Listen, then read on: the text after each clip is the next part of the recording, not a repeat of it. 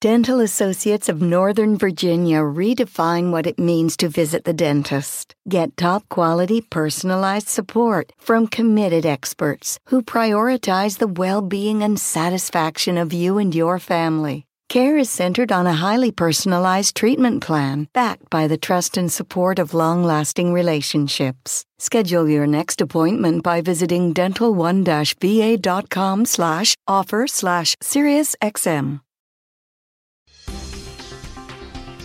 Welcome back to Pod Save the World. I have a two part show for you this week.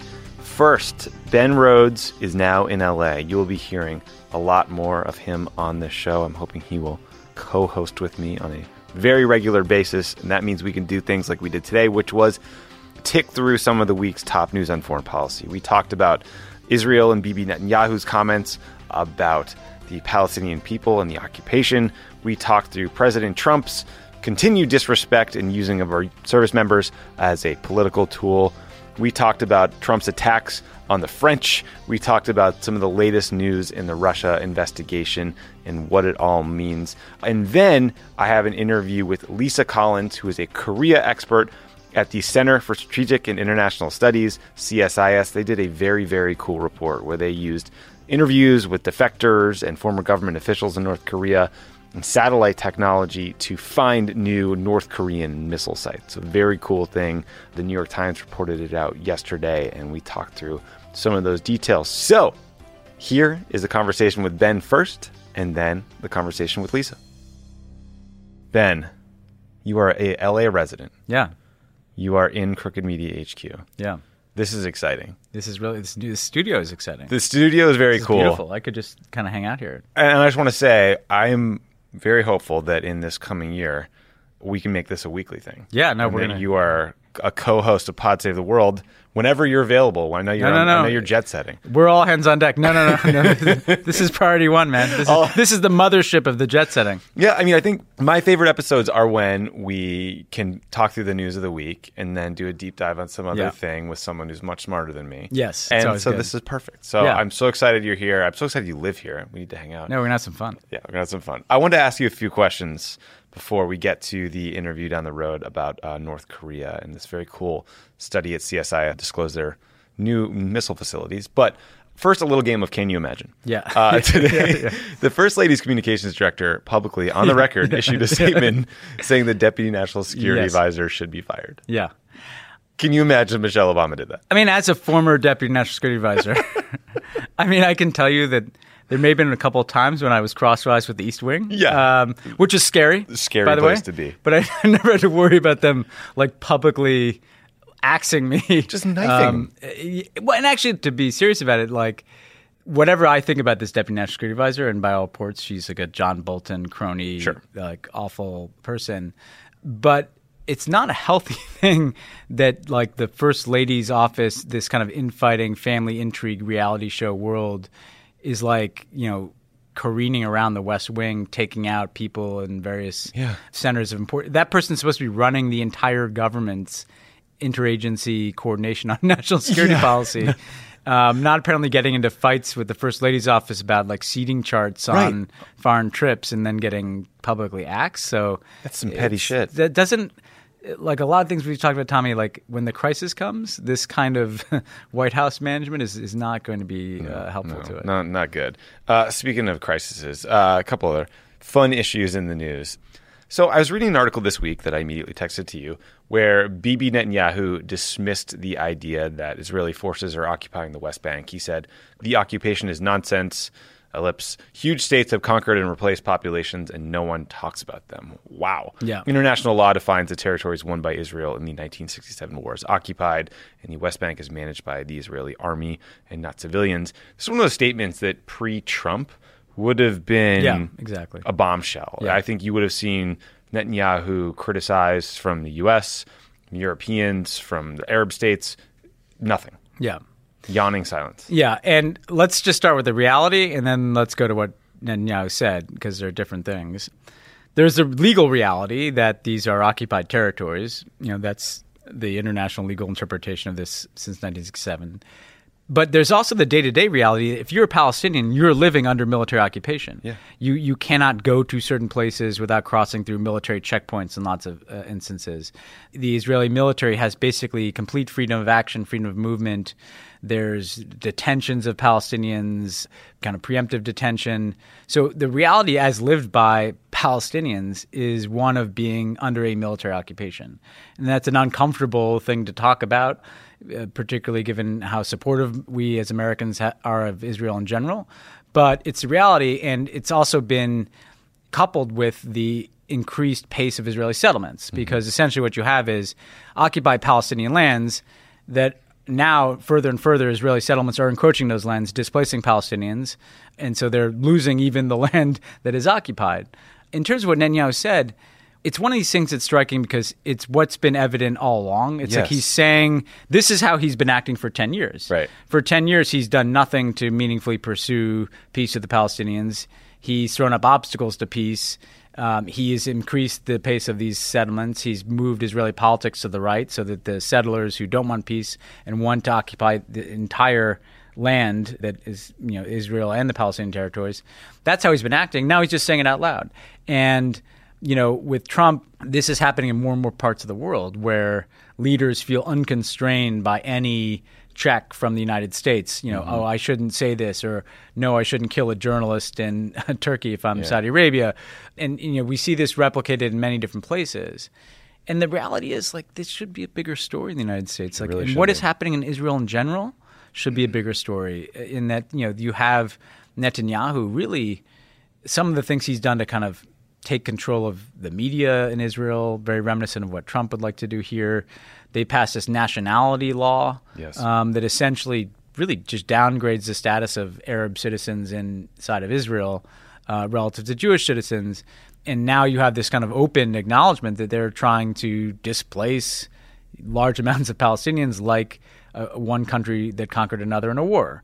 And yet we seem to have no capacity to treat these things with the attention that they deserve because there's so much coming at us every day. Yeah, I'm with you. I mean, this story, I, I read this story and my jaw dropped. And all the things you just mentioned, I think, taken in their totality, is really going to change the way people view Israel. And it could really harm, I think, support in the U.S. for Israel over the long term. Like, I, yeah, I don't know that these are well, and I think smart decisions by Bibi. Yeah, it'll be an interesting. You know, Bibi's gone all in with Trump, right? Yeah. And their full embrace of each other will present interesting questions for the Democrats in the context of the 2020 election. So, what positions do Democrats take on these issues when they're asked about them? You know, in the past, you tend to just you know, be reflexively supportive of the position of the Israeli government, but these things kind of run contrary to our values. Yeah. Uh, you know, displacing peoples, kind of legitimizing occupation and displacement. And what we have to get to is a place where we can have a conversation about these things, where we can be. You know, Tommy, you and I have both been called, you know, anti-Semites. You know, you, if you criticize the Israeli government, when in fact I actually I love Israel. I love what Israelis have built. I love the fact that the Jewish people have a homeland. Mm-hmm. I worry that these things that Netanyahu is doing are putting that at risk. Yeah. You know, the the ability to have a Jewish state that is also a democracy is imperiled by the occupation because of demographics and the numbers of Palestinians that live in what would be Israel if Israel essentially annexed that land. So we have to find a way to have a more you know nuanced conversation about whether this is good for America and whether this is good for Israel and whether this is consistent with our values. Yeah, I'm with you, man. I mean, you are not anti-American if you think Donald Trump sucks. Yeah, yeah. you so know? you can think Netanyahu is a disaster yeah. and, and, not be anti-Israel. Yeah. yeah. Obama got a little trouble for making that point about the Likud back in uh, yeah. 2007, and unfortunately, that brushback pitch worked. Yeah.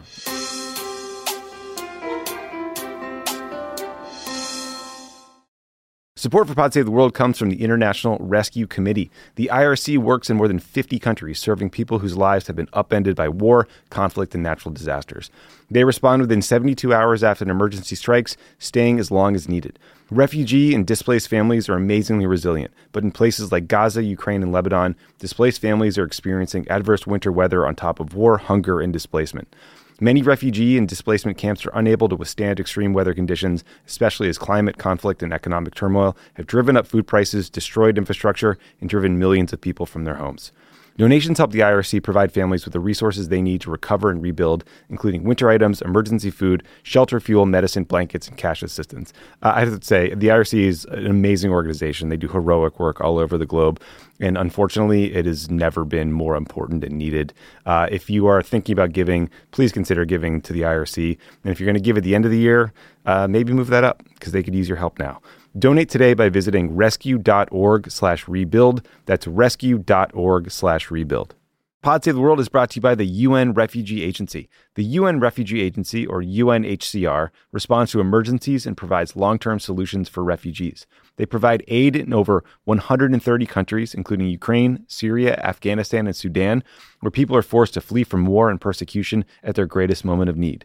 UNHCR helps and protects refugees by providing food, shelter, medical care, and other life saving essentials. The agency jumpstarts relief in three key ways. They transport core relief items stored in even the most remote areas of the world. They deploy expert emergency staff trained to help in crisis situations, and they transfer funds directly to support the emergency. Because of generous supporters and donors, UNHCR can scale up its response within 72 hours of a large scale emergency. Your support helps provide life saving aid for refugees whenever and wherever emergencies occur. Donate to USA for UNHCR by visiting unrefugees.org slash donation. That's unrefugees.org slash donation. This show is sponsored by BetterHelp. What's the first thing you do if you had an extra hour in your day?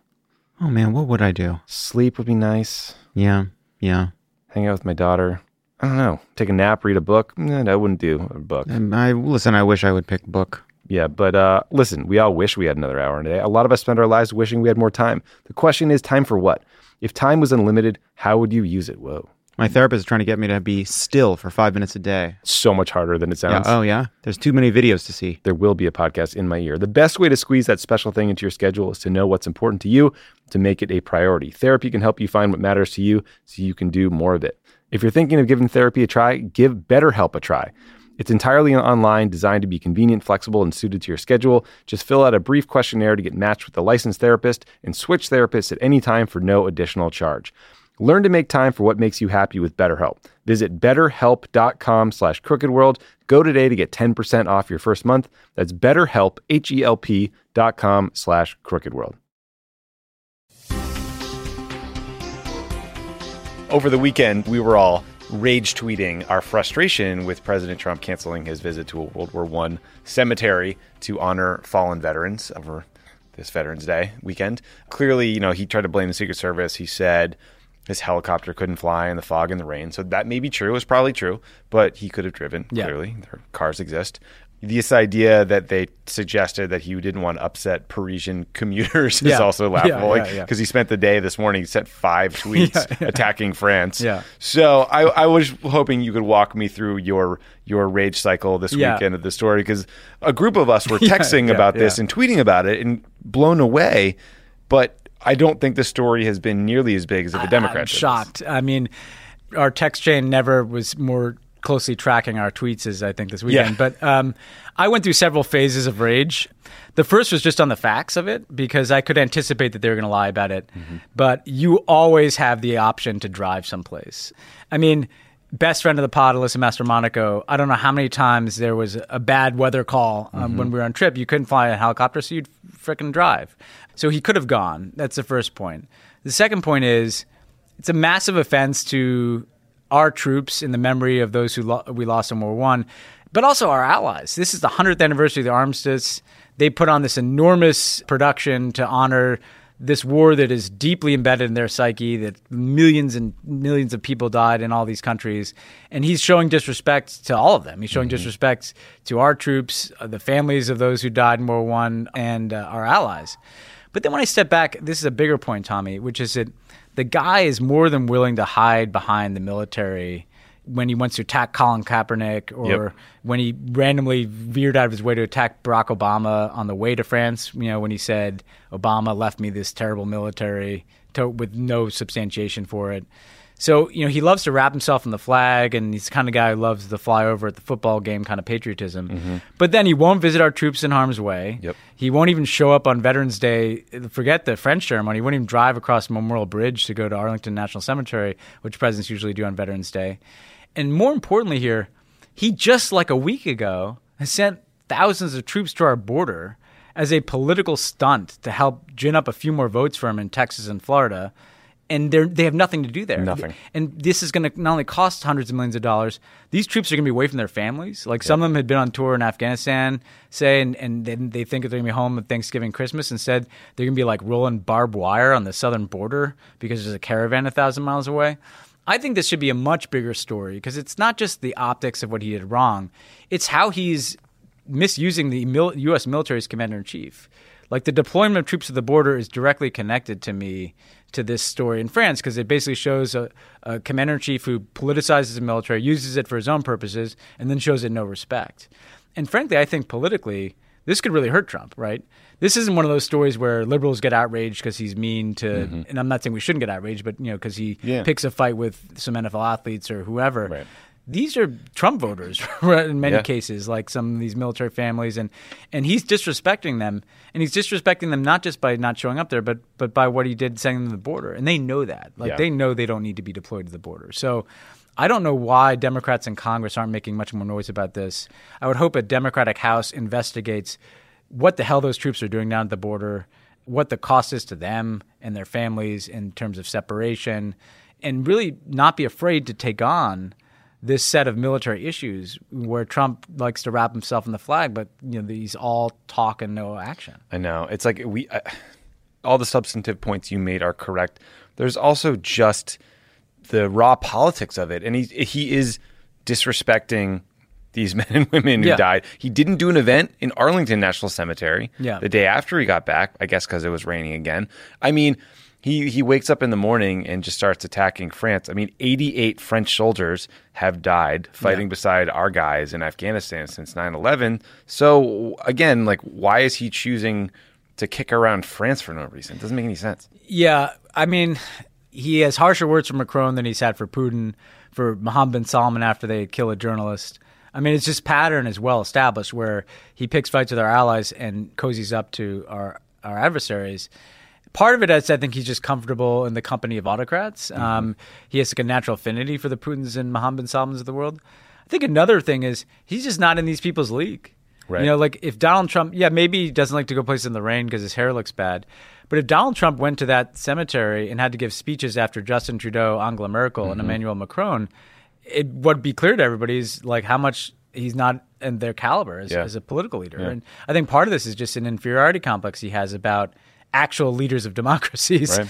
and people who can talk credibly about what people sacrifice for in war. And, and Trump, he just he can't do that you and I could sit here all day and drive ourselves crazy with the hypotheticals. That I mean, the concrete one is I remember Obama didn't fly to Paris mm-hmm. to march with Francois Hollande after the Charlie Hebdo attack, mm-hmm. the gunman who went into the satirical newspaper, killed a few people, and there was a march, and we didn't go. Frankly, we just we never really considered going. It was only two days' notice, and and we did think like, well, if we go on no notice, uh, how disruptive will that be, et cetera, all these things if you have a pre-planned trip for months and in multiple advance teams, you can deal with all those scenarios. I make this point because we got brutalized in the media for weeks for not going to that impromptu mm-hmm. ceremony in Paris. Pylons, you know, 24/7 on cable, Republican members of Congress eviscerating Obama, he doesn't care about our allies it's such complete and utter fucking bullshit that they held Obama to the standard of, you know, if he didn't drop everything he's doing to fly to France unscheduled to do something, we're going to kick him around for weeks. And Trump, we either just have so low expectations or so little capacity for outrage that this guy literally insults our troops, our allies, everybody. And it's like a couple hour story on Twitter, and then we all mm-hmm. just move on. Like, I think the answer is you got to connect it to a bigger story. It's not just about this one thing. It's about this guy who is derelict as commander in chief, politicizing the, the military. He'll send them down to the border for a stunt, and he won't even pay tribute to them. That's something that I hope the 2020 nominee Yeah, is literally saying in a debate a year and a half from now. I agree with you. I mean, and then on the substance of these random attacks on France this morning, Yeah. he tweeted he tweeted the French president Emmanuel Macron wants Europe to build its own military to protect itself from the U.S., China, and Russia. That's not right. I mean, the Yeah. Europeans have been talking about developing a force to defend itself without using U.S. assets. I believe it would be a complement to NATO, but Trump's rejoinder was pay for NATO or not. I mean, he, he seems to, again, still not fundamentally understand how NATO Yeah. works, which is you invest in your own force Yeah. as a percentage of GDP, which all contributes to NATO. Isn't this what he wants? Yeah, and first of all, they he mangles a Macron quote. Macron essentially said they can't count on the U.S. as much in dealing with threats like Russia, Mm-hmm. and somehow in the game of right wing telephone, that became like the French are going to come attack us or something. But I mean, yes, like we've wanted the French. First of all, they've been more forward leaning than any other NATO country. With the possible exception of the Brits, in actually putting skin in the game Mm-hmm. in Afghanistan, in the counter ISIL fight. Second, we want them to do more. If his whole thing is Yeah. that like take more responsibility for your own defense, the idea of, of having a more cohesive European defense option in addition to NATO has long been talked about and encouraged as a way for Europeans to do some missions themselves w- without NATO.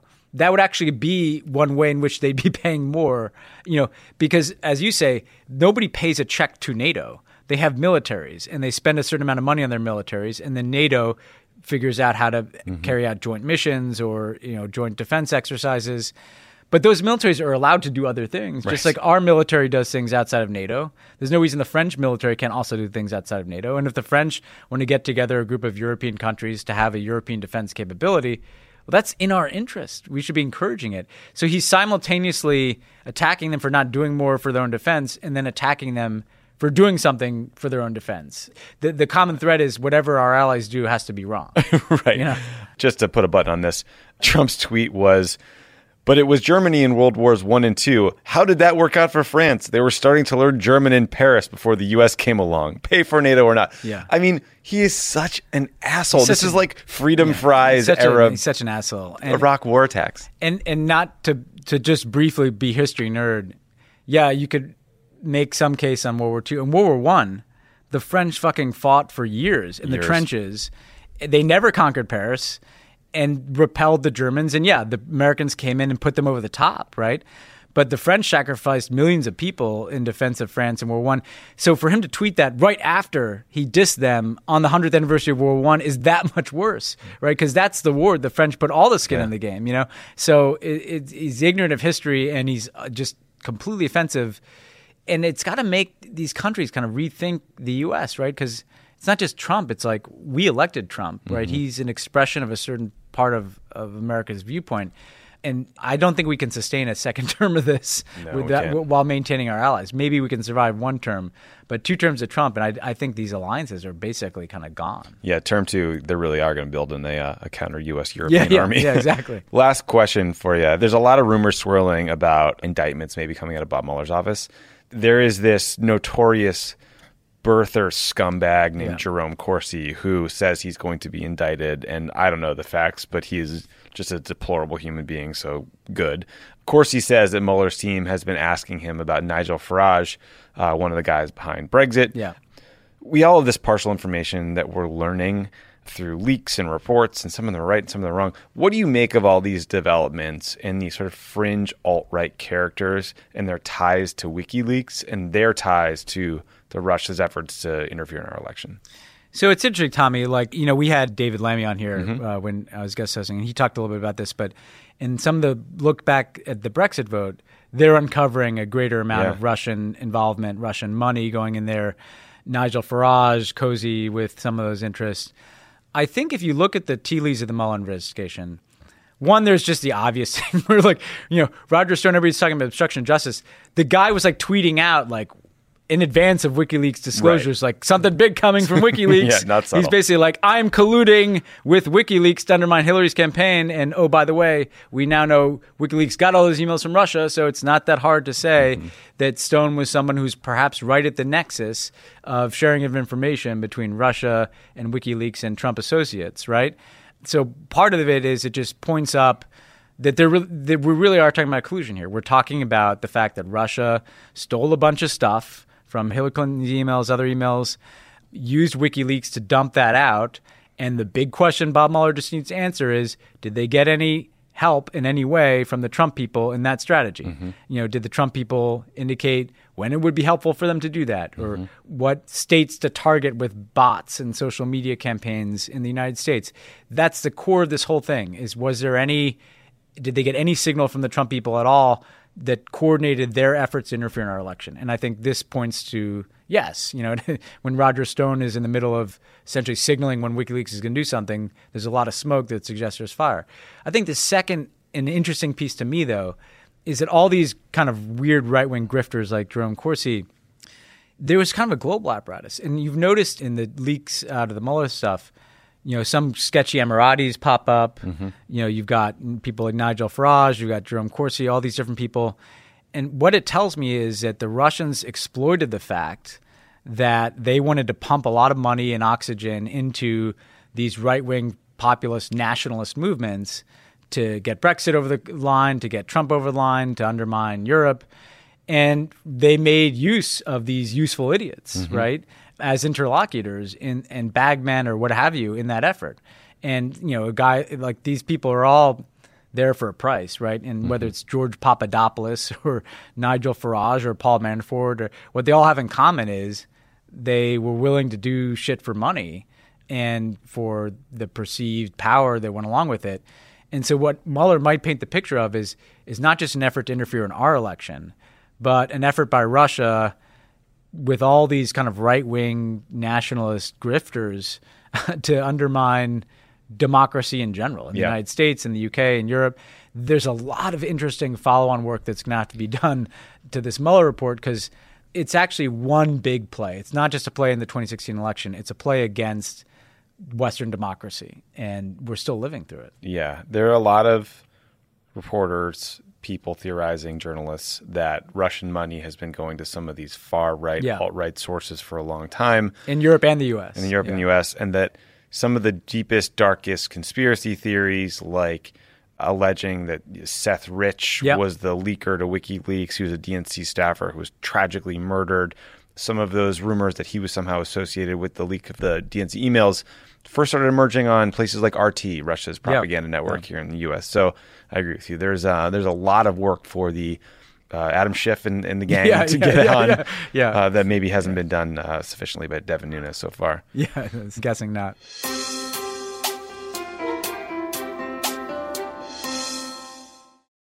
Luxury is meant to be livable. Discover the new leather collection at Ashley with premium quality leather sofas, recliners, and more, all built to last. No matter how many spills, scuffs, or pet related mishaps come its way, the leather collection at Ashley is made with the durability you need for the whole family. Shop the new leather collection at Ashley and find chairs starting at $499.99 and sofas at $599.99. Ashley, for the love of home. Hey everyone, it's Ted from Consumer Cellular, the guy in the orange sweater, and this is your wake up call. If you're paying too much for wireless service, you don't have to keep having that nightmare. Consumer Cellular has the same fast, reliable coverage as the leading carriers for up to half the cost. So why keep spending more than you have to? Seriously, wake up and call 1 888 freedom or visit consumercellular.com. Savings based on cost of consumer cellular single line 1, 5, and 10 gig data plans with unlimited talk and text compared to lowest cost single line postpaid unlimited talk, text, and data plans offered by T Mobile and Verizon January 2024. If you want to bring coziness into your life, you turn to Barefoot Dreams. Now celebrating 30 years of coziness, Barefoot Dreams is the originator of everyone's favorite Lux Home blanket. There's a reason why Barefoot Dreams has been on Oprah's favorite things list six times. Dressing head to toe in Barefoot Dreams is the key to comfort, as its ultra soft robes, loungewear, and accessories are each made with premium materials. Get 15% off your first purchase at barefootdreams.com with the code PODCAST15. And now uh, here's the interview with Lisa Collins from CSIS. Lisa, this week your think tank, uh, the Center for Strategic and International Studies, or CSIS, released a report revealing the existence of an estimated 20 undeclared North Korean missile operating bases. Can you guys walk us through what you found and what was in the report? Sure. Um, let me just put out there first that we've identified through open source information and defective reports and interviews with former government officials, actually 13 of a, an estimated 20 sites. Um, so the 13 is what we're looking at. Got Um, it. There may be more. But we are, have focused on one uh, called Sakkanmol in this report that we put on the CSIS webpage just a day ago.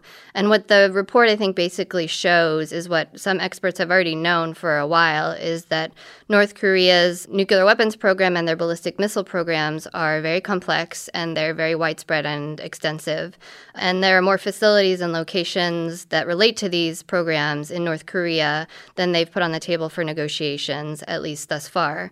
And, you know, we can debate whether or not North Korea needs to give up all of these weapons and programs up front all at once, or if it needs to be done in stages, if they need to agree to dismantle uh, their program in stages, or if they will give it up at the very end after some concessions have been given to the North by the United States. Um, but the bottom line is, I think this data and analysis helps inform the public debate about these issues and helps hopefully our negotiators and our decision makers um, really work hard on getting a good deal if there is to be one found with North Korea on their nuclear weapons program. So, how significant militarily do you think these bases are? Do they materially increase the risk for U.S. citizens or allies in the region? Or is the significance more the fact that Kim is clearly hasn't stopped his ballistic missile program? So maybe both. One is that, you know, many experts have pointed out already that North Korea has not stopped its production of fissile material, of nuclear weapons thus far. Kim Jong un had this handshake with President Trump during the June summit, um, but that was really a promise to do something in the future, which was to work towards what they have called denuclearization of the Korean Peninsula. And we can talk more about what that means to the North Koreans and to the United States. But I think ultimately, the bottom line is North Korea is still developing its nuclear weapons program, still maintaining it. And, you know, that's in their national interest until there's a deal where we really get them to agree to dismantle the entire program or parts of it. Um, and then, second of all, as detailed in our report, there are different belts that we're calling them across the country. There's a tactical belt, which is in the southern half of North Korea. There's an operational belt in the middle part of North Korea, and there's a strategic belt in the northern part of North Korea where different types of missile bases, ballistic missile bases, are located. And they all house and store and support different types of missile storage and, and activities. So you, you mentioned at the top that you found these sites through interviews with defectors, former government officials, and then open source, I, I assume, satellite imagery. Until recently, wouldn't that kind of satellite image only have been available to, say, spy agencies or the or the Pentagon? Well, I mean, the definitely the satellite imagery that we're looking at now is much better than it was a few years ago. Um, it's probably not as good as what is available in classified information to government officials, but we do think it's good enough to analyze and examine these areas, and it was good enough to be able to spot some of these patterns where North Korea has built up uh, these facilities and where they continue to maintain them in good condition. How long did it take you to go through all? the older images you had and compare them to the more recent images you have now? So, our imagery analyst, uh, Joseph Bermudez, he actually just came on board at CSIS, which we're really excited about. He has been working on this for years. So, you know, talk to him and he will tell you about years of digging through satellite imagery reports. You know, he used to work for some of the other satellite commercial imagery companies and he did satellite imagery for nearly 30 years now. So he's probably done pieces of this throughout his entire career. But then over the last couple months, we really looked at these specific sites, the missile bases, tried to get more information on them, and decided that we were going to publish a series of reports on them. That's very cool. I just love like there's all these folks in the U.S. intelligence community and then people at think tanks, et cetera, that just pore over these photos and like the things you guys were identifying seem to me almost impossible to see. It's like you guys found greenhouses and you found entrances to caves and new construction for where people can can live. I mean, it's so it's remarkable to me that you guys can put together the pieces of that puzzle and figure out, oh, that's actually a missile base. I mean, how do you get to that last leap?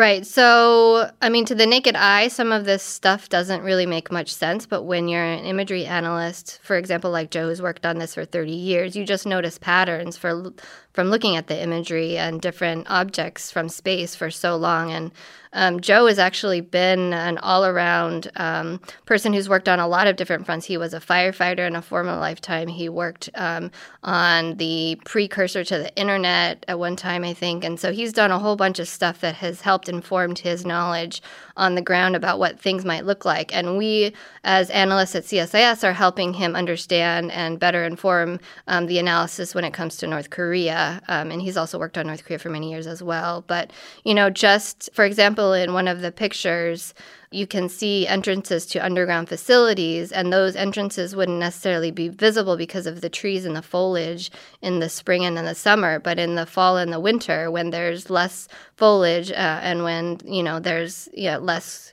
cover for those facilities, you can see more evidence. You can see dirt Ah. that's been removed or moved, and you can see other evidence of entranceways that we're able to spot through imagery analysis. That is really cool. So, if Joe can find these bases, I imagine that the US government or the, the South Korean government can also find them. And in fact, since the New York Times published its story about your report, President Trump has weighed in. He called it more fake news. He said this is nothing out of the normal and that he'll let us know if things go bad. That is not that reassuring to me. What do you make of his response?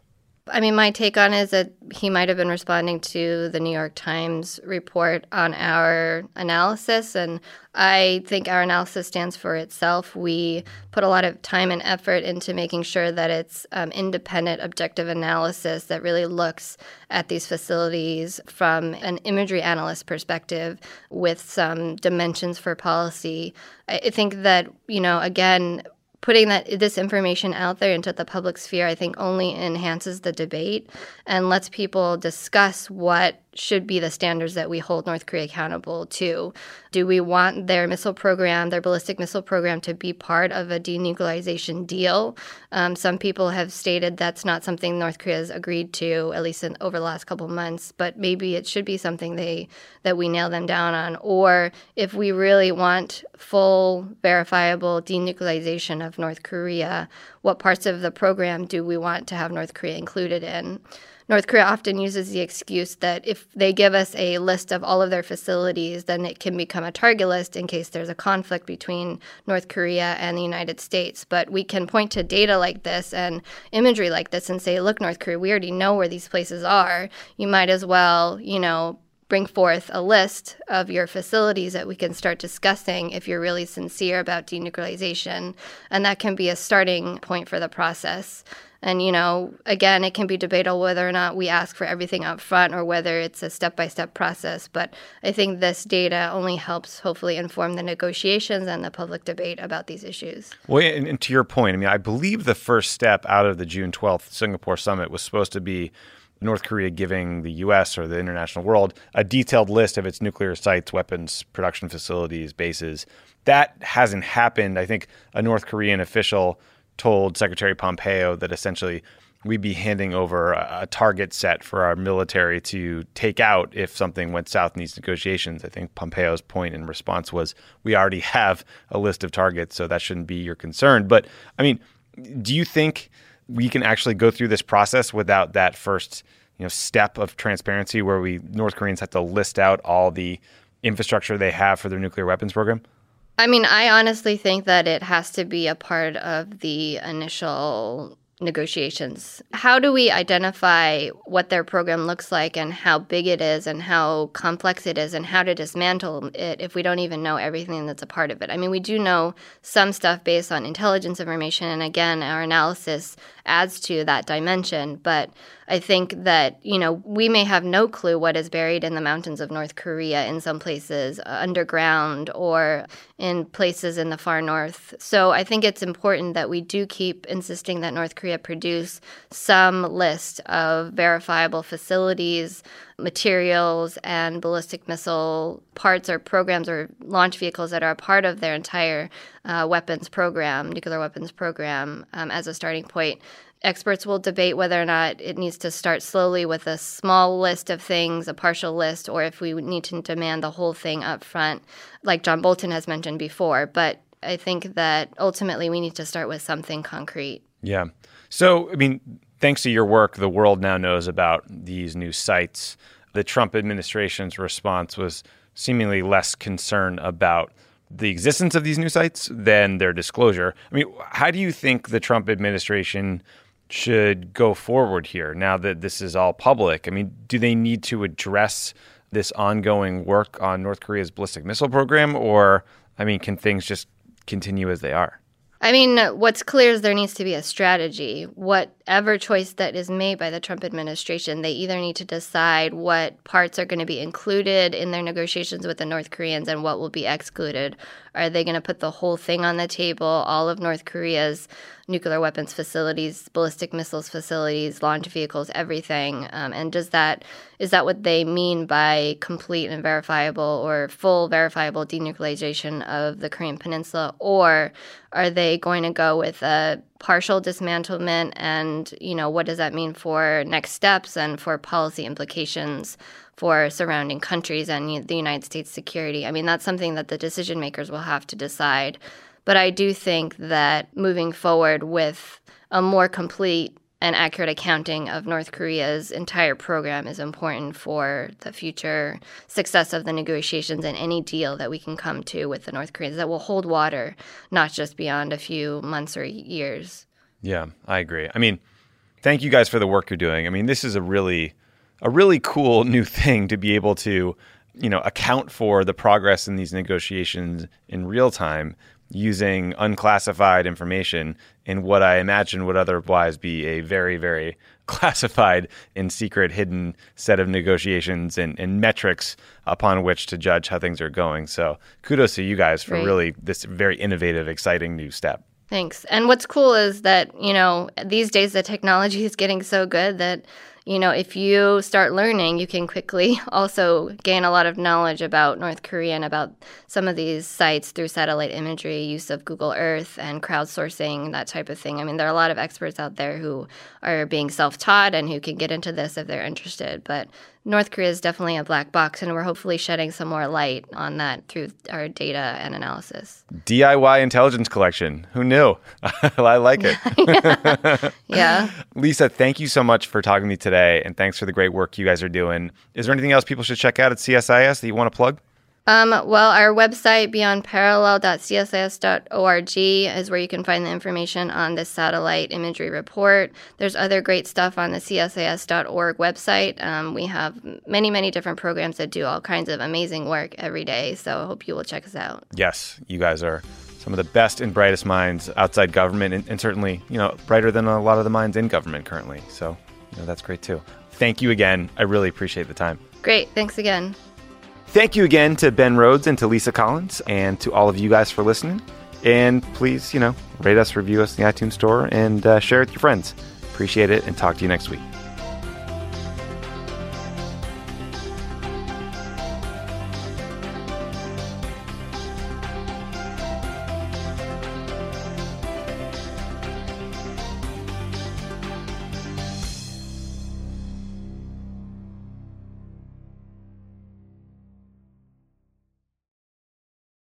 Luxury is meant to be livable. Discover the new leather collection at Ashley with premium quality leather sofas, recliners, and more, all built to last. No matter how many spills, scuffs, or pet related mishaps come its way, the leather collection at Ashley is made with the durability you need for the whole family. Shop the new leather collection at Ashley and find chairs starting at $499.99 and sofas at $599.99.